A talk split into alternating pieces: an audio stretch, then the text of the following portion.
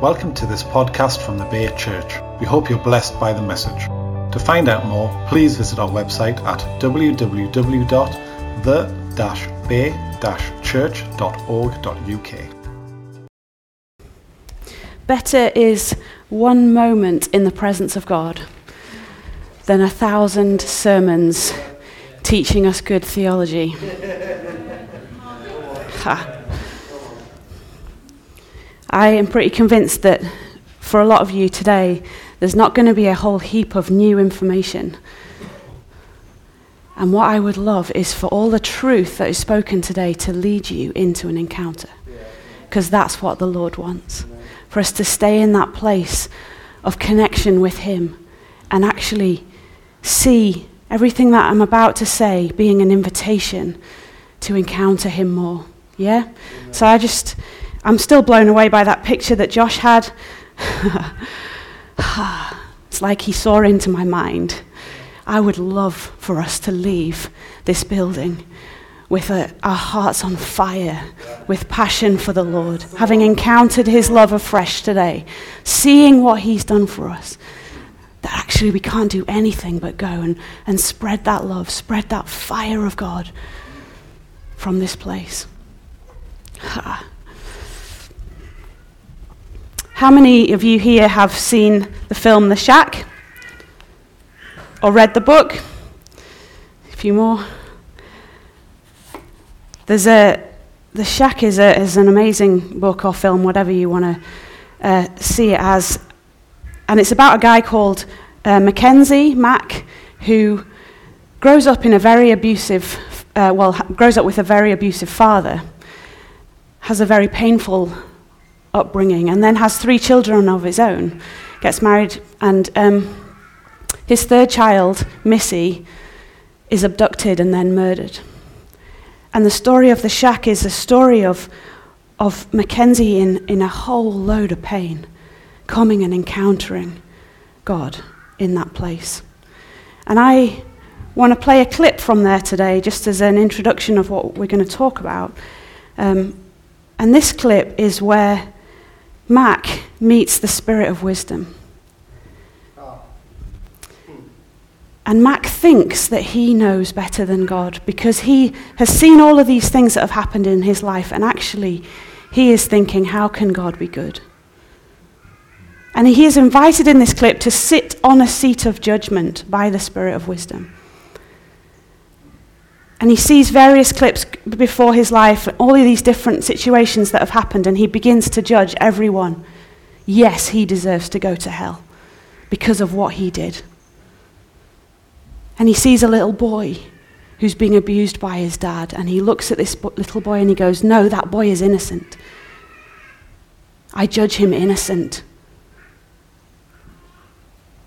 And then he realizes that that little boy is his father and he begins to get a bit messed up in terms of judgment. But he still thinks that he knows better than God. So he's invited at that point by the Spirit of wisdom to judge his own two children. And he has to choose which one goes to heaven and which one goes to hell. And he must choose. So if we can play the clip.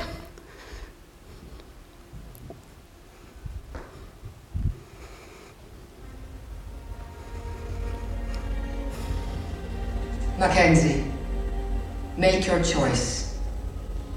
I won't do this anymore. I can't do this. Can't do what? I can't. I won't. You must. This isn't a game. You have to. You know what? This isn't fair. You must.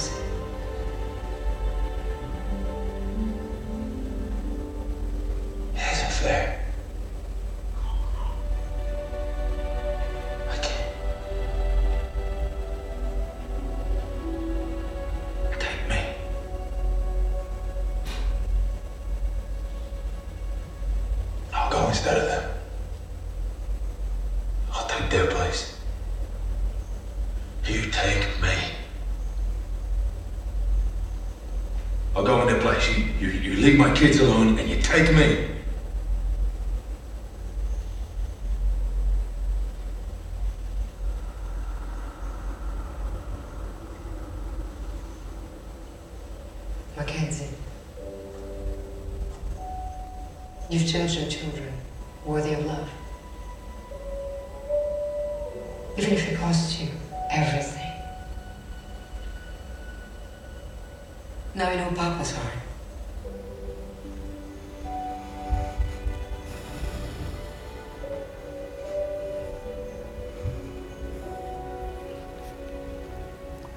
You have judged your children worthy of love. If you can stop it, thank you.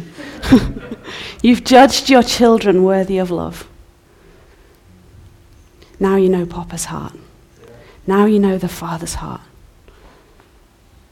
Take me. I want to talk to you today about the Father's heart. And I'd love it for you to, when you think of the Father's heart, I would, I would love it for you to have a, a picture of, of Jesus on the cross. Close your eyes and picture Jesus on the cross. His own son that said, Take me.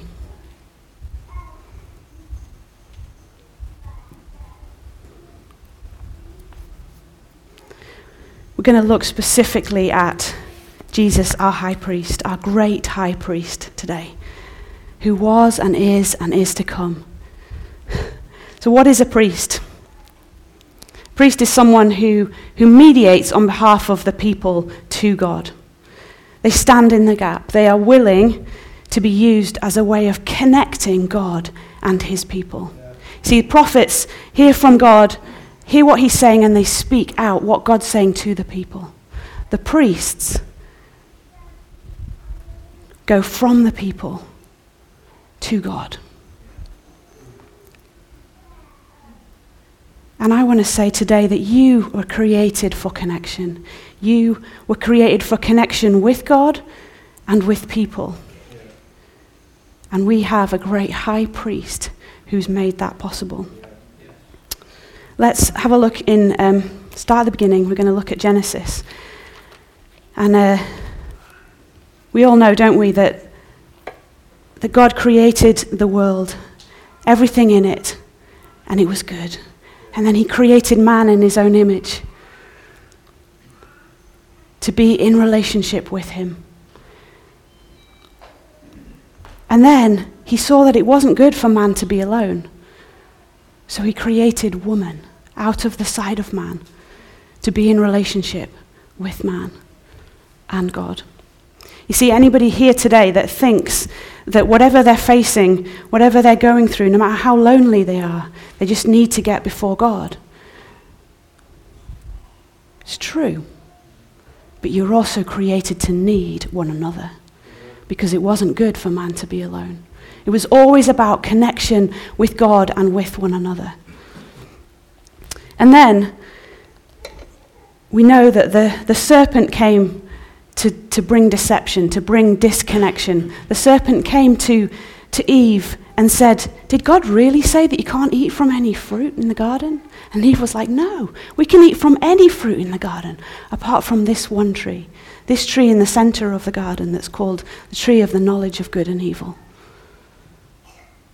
And the serpent says to her,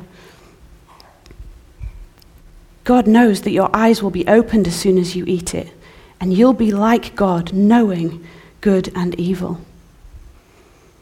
So the woman was convinced. She saw that the tree was beautiful and its fruit looked delicious, and she wanted the wisdom it would give her. So she took some of the fruit and ate it. You see, that fruit there was there because God is good, and He wanted us to have a choice to love Him. See, without choice, there's no love. so there was that tree that was there, and that tree, knowledge of good and evil, that was an opportunity, if Eve wanted to take it, that she could become like God. She could become the judge, judging good from evil. Yeah? She chose to be independent. She chose in that moment that, that somehow God was withholding his goodness because he was withholding this fruit from her, so he couldn't possibly be all good. So, guess what? I'll take matters into my own hands, and I will become like God, and I'll be the judge. And the result was disconnection. The result was they felt shame, they felt fear, and they hid.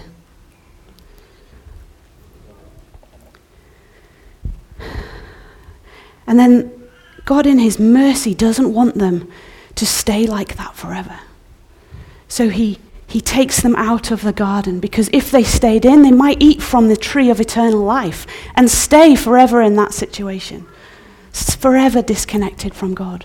So, in His mercy, He leads them out of the garden and He clothes them. And He puts angels across the east gate where He's led them out to protect them from being able to come back in and eat and stay forever in that place. We'll come back to why that's significant in a minute. But the story goes on. God is wanting relationship with his people. He makes covenant with Noah. He makes a covenant with Abraham. He's wanting to be in relationship with his people. And we get to Exodus 19, and we see again a little bit of the Father's heart. In verse 4, it says, if, if you remember the story, the people have been in, um, captured in Egypt, being treated as prisoners for that, for that um, emperor. And, and God comes to deliver his people out of slavery and into the freedom, into prom- the promised land that he has for them. And he says in verse 4 of chapter 19, You've seen what I did. You know that I carried you on eagle's wings and I brought you to myself. Now, if you will obey me and keep my covenant, you'll be my own special treasure from among all the peoples on earth. For all the earth belongs to me. And you will be my kingdom of priests, my holy nation. You see, God's heart was always that his people would know him and be in relationship with him and become a holy nation just like God. Become a kingdom of priests. Why do you need a kingdom of priests if it was all just about Israel? I wonder whether God's heart was a kingdom of priests who would be able to then show the goodness of God, show the love of God to all of the other nations. But in verse in chapter 20 in Exodus, the people choose when God speaks them, to, to them to stand at a distance and to say, No, Moses, you listen to God. And we will stay disconnected. We will stay back here in fear, out of safety. We choose religion. We choose rules and laws, not relationship. So God then needed to set up a way for his people to have relationship with him set up a, a system of rules and laws so that there was a way for them to be in relationship with the holy, holy, holy God. And the rest of Exodus shows us that, that, that, he, that he downloads to, to Moses what the Ark of the Covenant could look like, what the tabernacle was like for the, a place where God's dwelling, where his holiness could rest, and where the, where the priests, on behalf of the people to God, could enter into a place, could sacrifice animals and, and pay the price, as it were, for, for the sins of the people. Because without blood, there's no forgiveness. so they would, so he set up a system where the priests would actually sacrifice animals, pour out the blood, and that blood would be sprinkled. There would be routines of washing there would be, he, he clearly shows them all of the ways that they get to, to see what it's like to walk into the presence of God. Encourage you to read Leviticus. I, I bet you you don't often read it, but uh, I've enjoyed reading.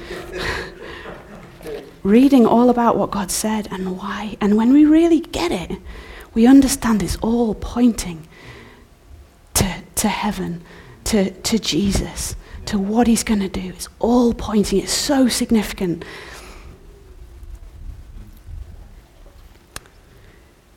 But one day, every year, the high priest, the one that was in charge, was allowed to enter in to the most holy place. You see, they weren't allowed to go into the Holy of Holies apart from one day. One day every year. And that day was called Yom Kippur, the Day of Atonement.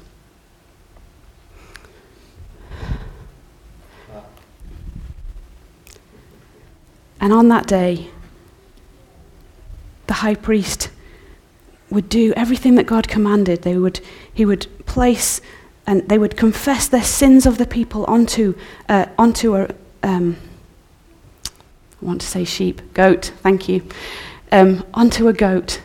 And then that goat would be taken out of the city and sent away. It was a scapegoat. It was sent as far as the east is from the west to show the people of Israel that their sins were removed as far as the east is from the west. And they would take another goat and, and they would sacrifice this, this lamb and sprinkle its blood, just as God commanded. And they would go through the veil that separated the Holy of Holies. And on that veil were angels. And you know what? That, that whole tabernacle was set up to face westward because the people would be coming back in through the east gate, through the veil, through the angels. into that place of intimacy with God again. I love it. I love it. There's so much symbolism in all of these passages. And they would sprinkle the, the blood of the Lamb on the mercy seat of God. One day a year, the Day of Atonement, for all you etymologists out there, at one meant. In the 16th century, it says we're allowed to say it like that. At one meant atonement. They atoned for the sins of the people, the high priest, so that there could be a oneness with God and his people. And that one day set them up for the rest of the year because they weren't allowed to enter in again. But the Bible tells us that all of that was just a shadow of what was to come. Can you imagine um, a little kid that was lost in the supermarket? He's lost his mum and he's running, Mommy, where are you? He's filled with fear. He's running around screaming. And suddenly, in a moment, he sees the shadow of his mum on the floor. And he knows that shadow. He recognizes that shadow. And there's a piece of, of hope that fills his heart. He stops in his tracks and he looks and he's like, I know that. I know who that is. Would make him feel a bit better, wouldn't it? But how much better when his mum steps round the corner and goes, Here I am. How much better when that child is able to run into his mother's arms and hold her and know that she loves him and she's there with him. You see, that? It's Christmas. love came down. The shadow became reality. God with us. We're celebrating the season of Advent. We're starting today because we're looking at the fact that, that Jesus said, Send me. I'll go and I'll become the perfect sacrifice. The only one who was able to offer that perfect sacrifice because he never sinned. He was able to come and to suffer a horrendous death on the cross, Paul talked about last week. So that once and for all, the price was paid. There was an atonement forever for all people. Let's read in Hebrews 10. I'm going to read from uh, the Passion Translation, and I'm kind of going to read bits, so I hope you can follow me says the old system of living under the law presented us with only a faint shadow, a crude outline of the reality of the wonderful blessings to come. Even with its steady stream of sacrifices offered year after year, there still was nothing that could make our hearts perfect before God. For what power does the blood of goats and bulls have to remove sin's guilt? So when Jesus the Messiah came into the world, he said, since your ultimate desire was not another animal sacrifice, you have clothed me with a body that I might offer myself instead. Multiple burnt offerings and sin offerings cannot satisfy your justice. So I said to God, I'll be the one to go and do your will, to fulfill all that's written about me in your word.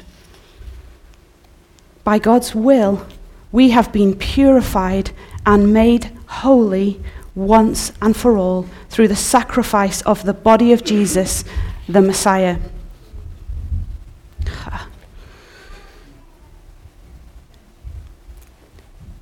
You see, Jesus' sacrifice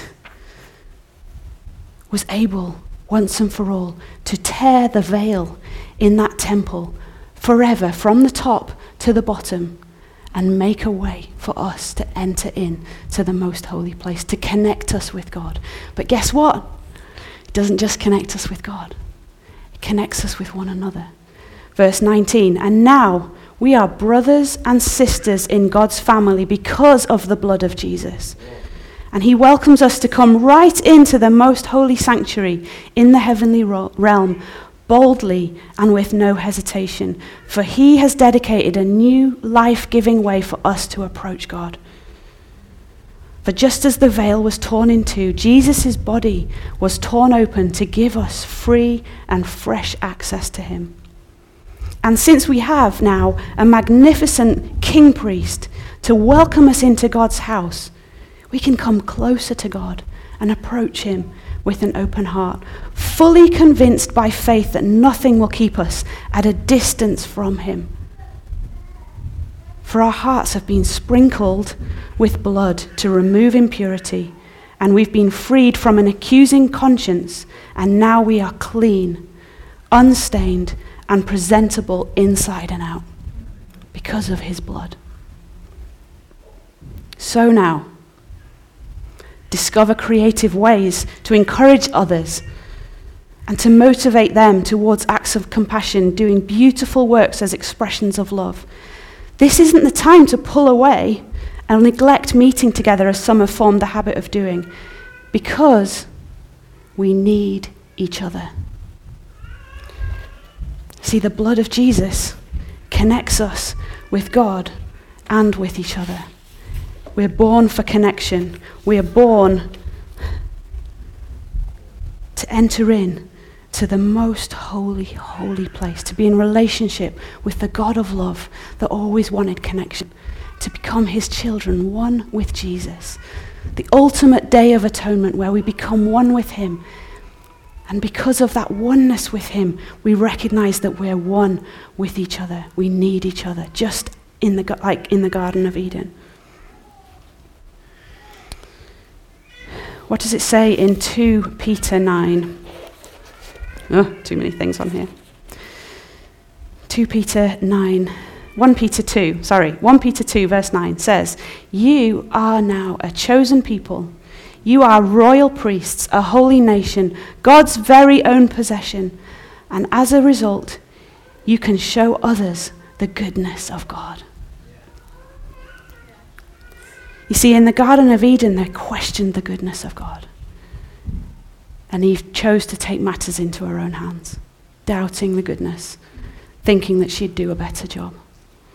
But actually, when we learn to let go of that tree thinking that we know best, and to embrace the blood of Jesus and what he paid for, we can cling on to that tree of life and become a royal priesthood, a holy nation, just like God always planned it, so that everybody else would know what it's like to know the goodness of God, the love of God.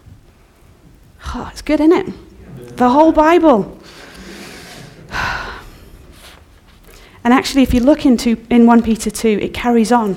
Because of that, what does it look like? We respect people in authority, slaves to your masters, wives, husbands, all Christians, loving each other as brothers and sisters. Be tender, tender-hearted, keep humble attitude. It's all the things we've been preaching on of how to be an apostolic people, how to live under submission, how to live a life of honor, towards one another because of Him, because of what He's done.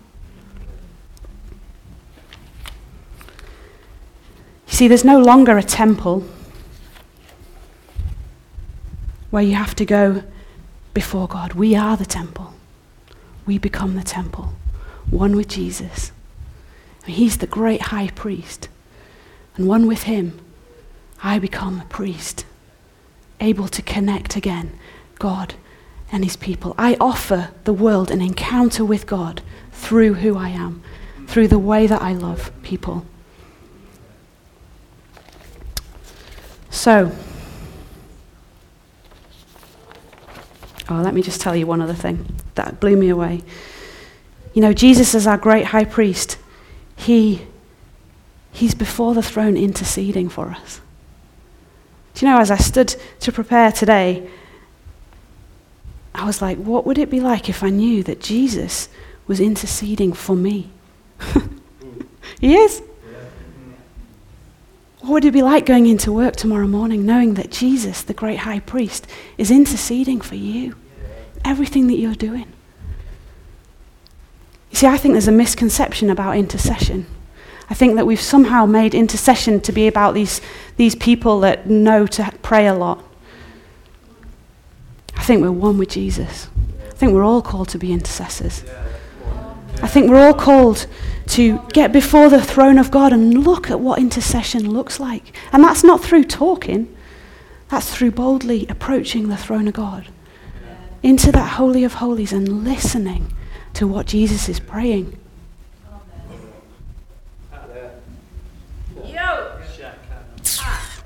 And then when we hear it, we go, Yes, God, I agree with you. I partner with you for that very prayer that you're praying. You see, somebody once said that you can tell how popular a church is by how many people come in and sit down on a Sunday. You can tell how popular God is by how many people come to a prayer meeting. Because actually, the prayer meeting is the place where together we get to enter in to that very place where He's praying. We get to listen to Him. It's not about talking, it's about listening to what heaven is crying out for. I, uh, the other night, had a, a leaders' meeting. We were worshipping, and I felt like God said to me, Nic, the world is, is crying out in judgment. You look around, everywhere you look at the moment, everyone's like, rah, rah, rah, rah. I know best. Brexit, Donald Trump, doesn't matter where you look. The world is crying out in judgment. And God said to me, Nic, I want you to cry out in mercy. See, the blood of Jesus was sprinkled on the mercy seat in that tabernacle. And it's the kindness of God that leads people to repentance. It's the mercy of God, by His mercy and grace, that we have access into the heavenly realms. And we stop holding on to that tree of the knowledge of good and evil and eating of that fruit, which leads to disconnection because it judges. you see, one of the fruits of, of judgment is dishonor. Anybody can dishonor. You just have to look and go, I see what you're doing. Boom call it out. The tree of life looks for the gold in someone and goes, I'm calling that out. Yeah, I can see what you're doing, but I see who you really are. I see who God created. I see what's inside of you, and I'm going to call that word out of you because then you get to walk into life. Because honor leads to life. Dishonor leads to disconnection. And I'm telling you now that the enemy is on a mission to disconnect. He always has been and he always will be. Disconnect us from God and disconnect us from people. Will you choose, instead of judgment, to hold on to the tree of life, to mercy, to choose mercy and grace and honor?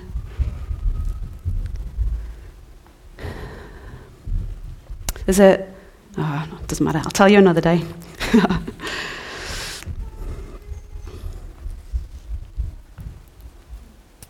I, reason I'm preaching this is because I remember being a Christian for a long time and God saying to me one day, Nic, you're still eating from that tree. And I can remember seeing again, fresh, all that Jesus did. And I can remember getting before him and going, God, you're the judge. You know everything. And one day we will all stand before him.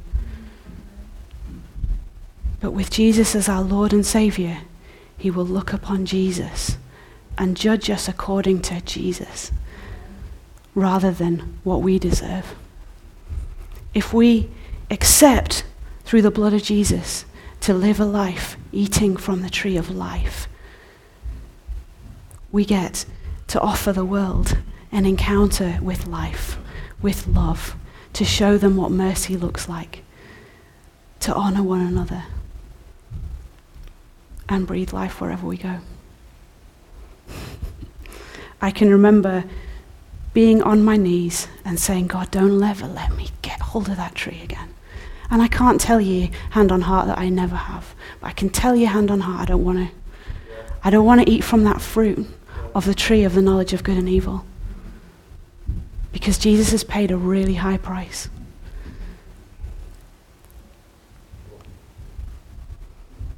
So I just, uh, I just ask you that simple question. It might be that um, that you've seen a fresh, a fresh invitation today to come into His presence, to connect with Him again. That you're excited in your heart as to what that looks like for you this week. I just want you to choose. Choose life. Choose Him. Choose what He did for you. So that this week you can be a holy nation, a royal, a royal priesthood set apart, one with Jesus, atoned for, and at one with Him. And it might be that, that you recognize today that you need to change the way that you think. You need to change the way that you think about prayer because it's a privilege. prayer meetings should be the most incredible places when the children of God get to and listen to Him, step into His presence, and change the world. Maybe we just need to change the way that we think. Maybe we need to, to acknowledge that we're not here to judge the world. We're not here as a church to bring judgment on people because He came, said, for, for everyone, for all time. I will be the perfect sacrifice, and I cry out mercy. The mercy of God because He looks on you and He sees that you're worthy of love because He created you, and everybody is, no matter what they've done. Jesus sees them like that. God, change my heart. Break my heart, God, to see people the way you see them. And help me to be somebody who chooses connection always, God. Connection with you and connection with each other.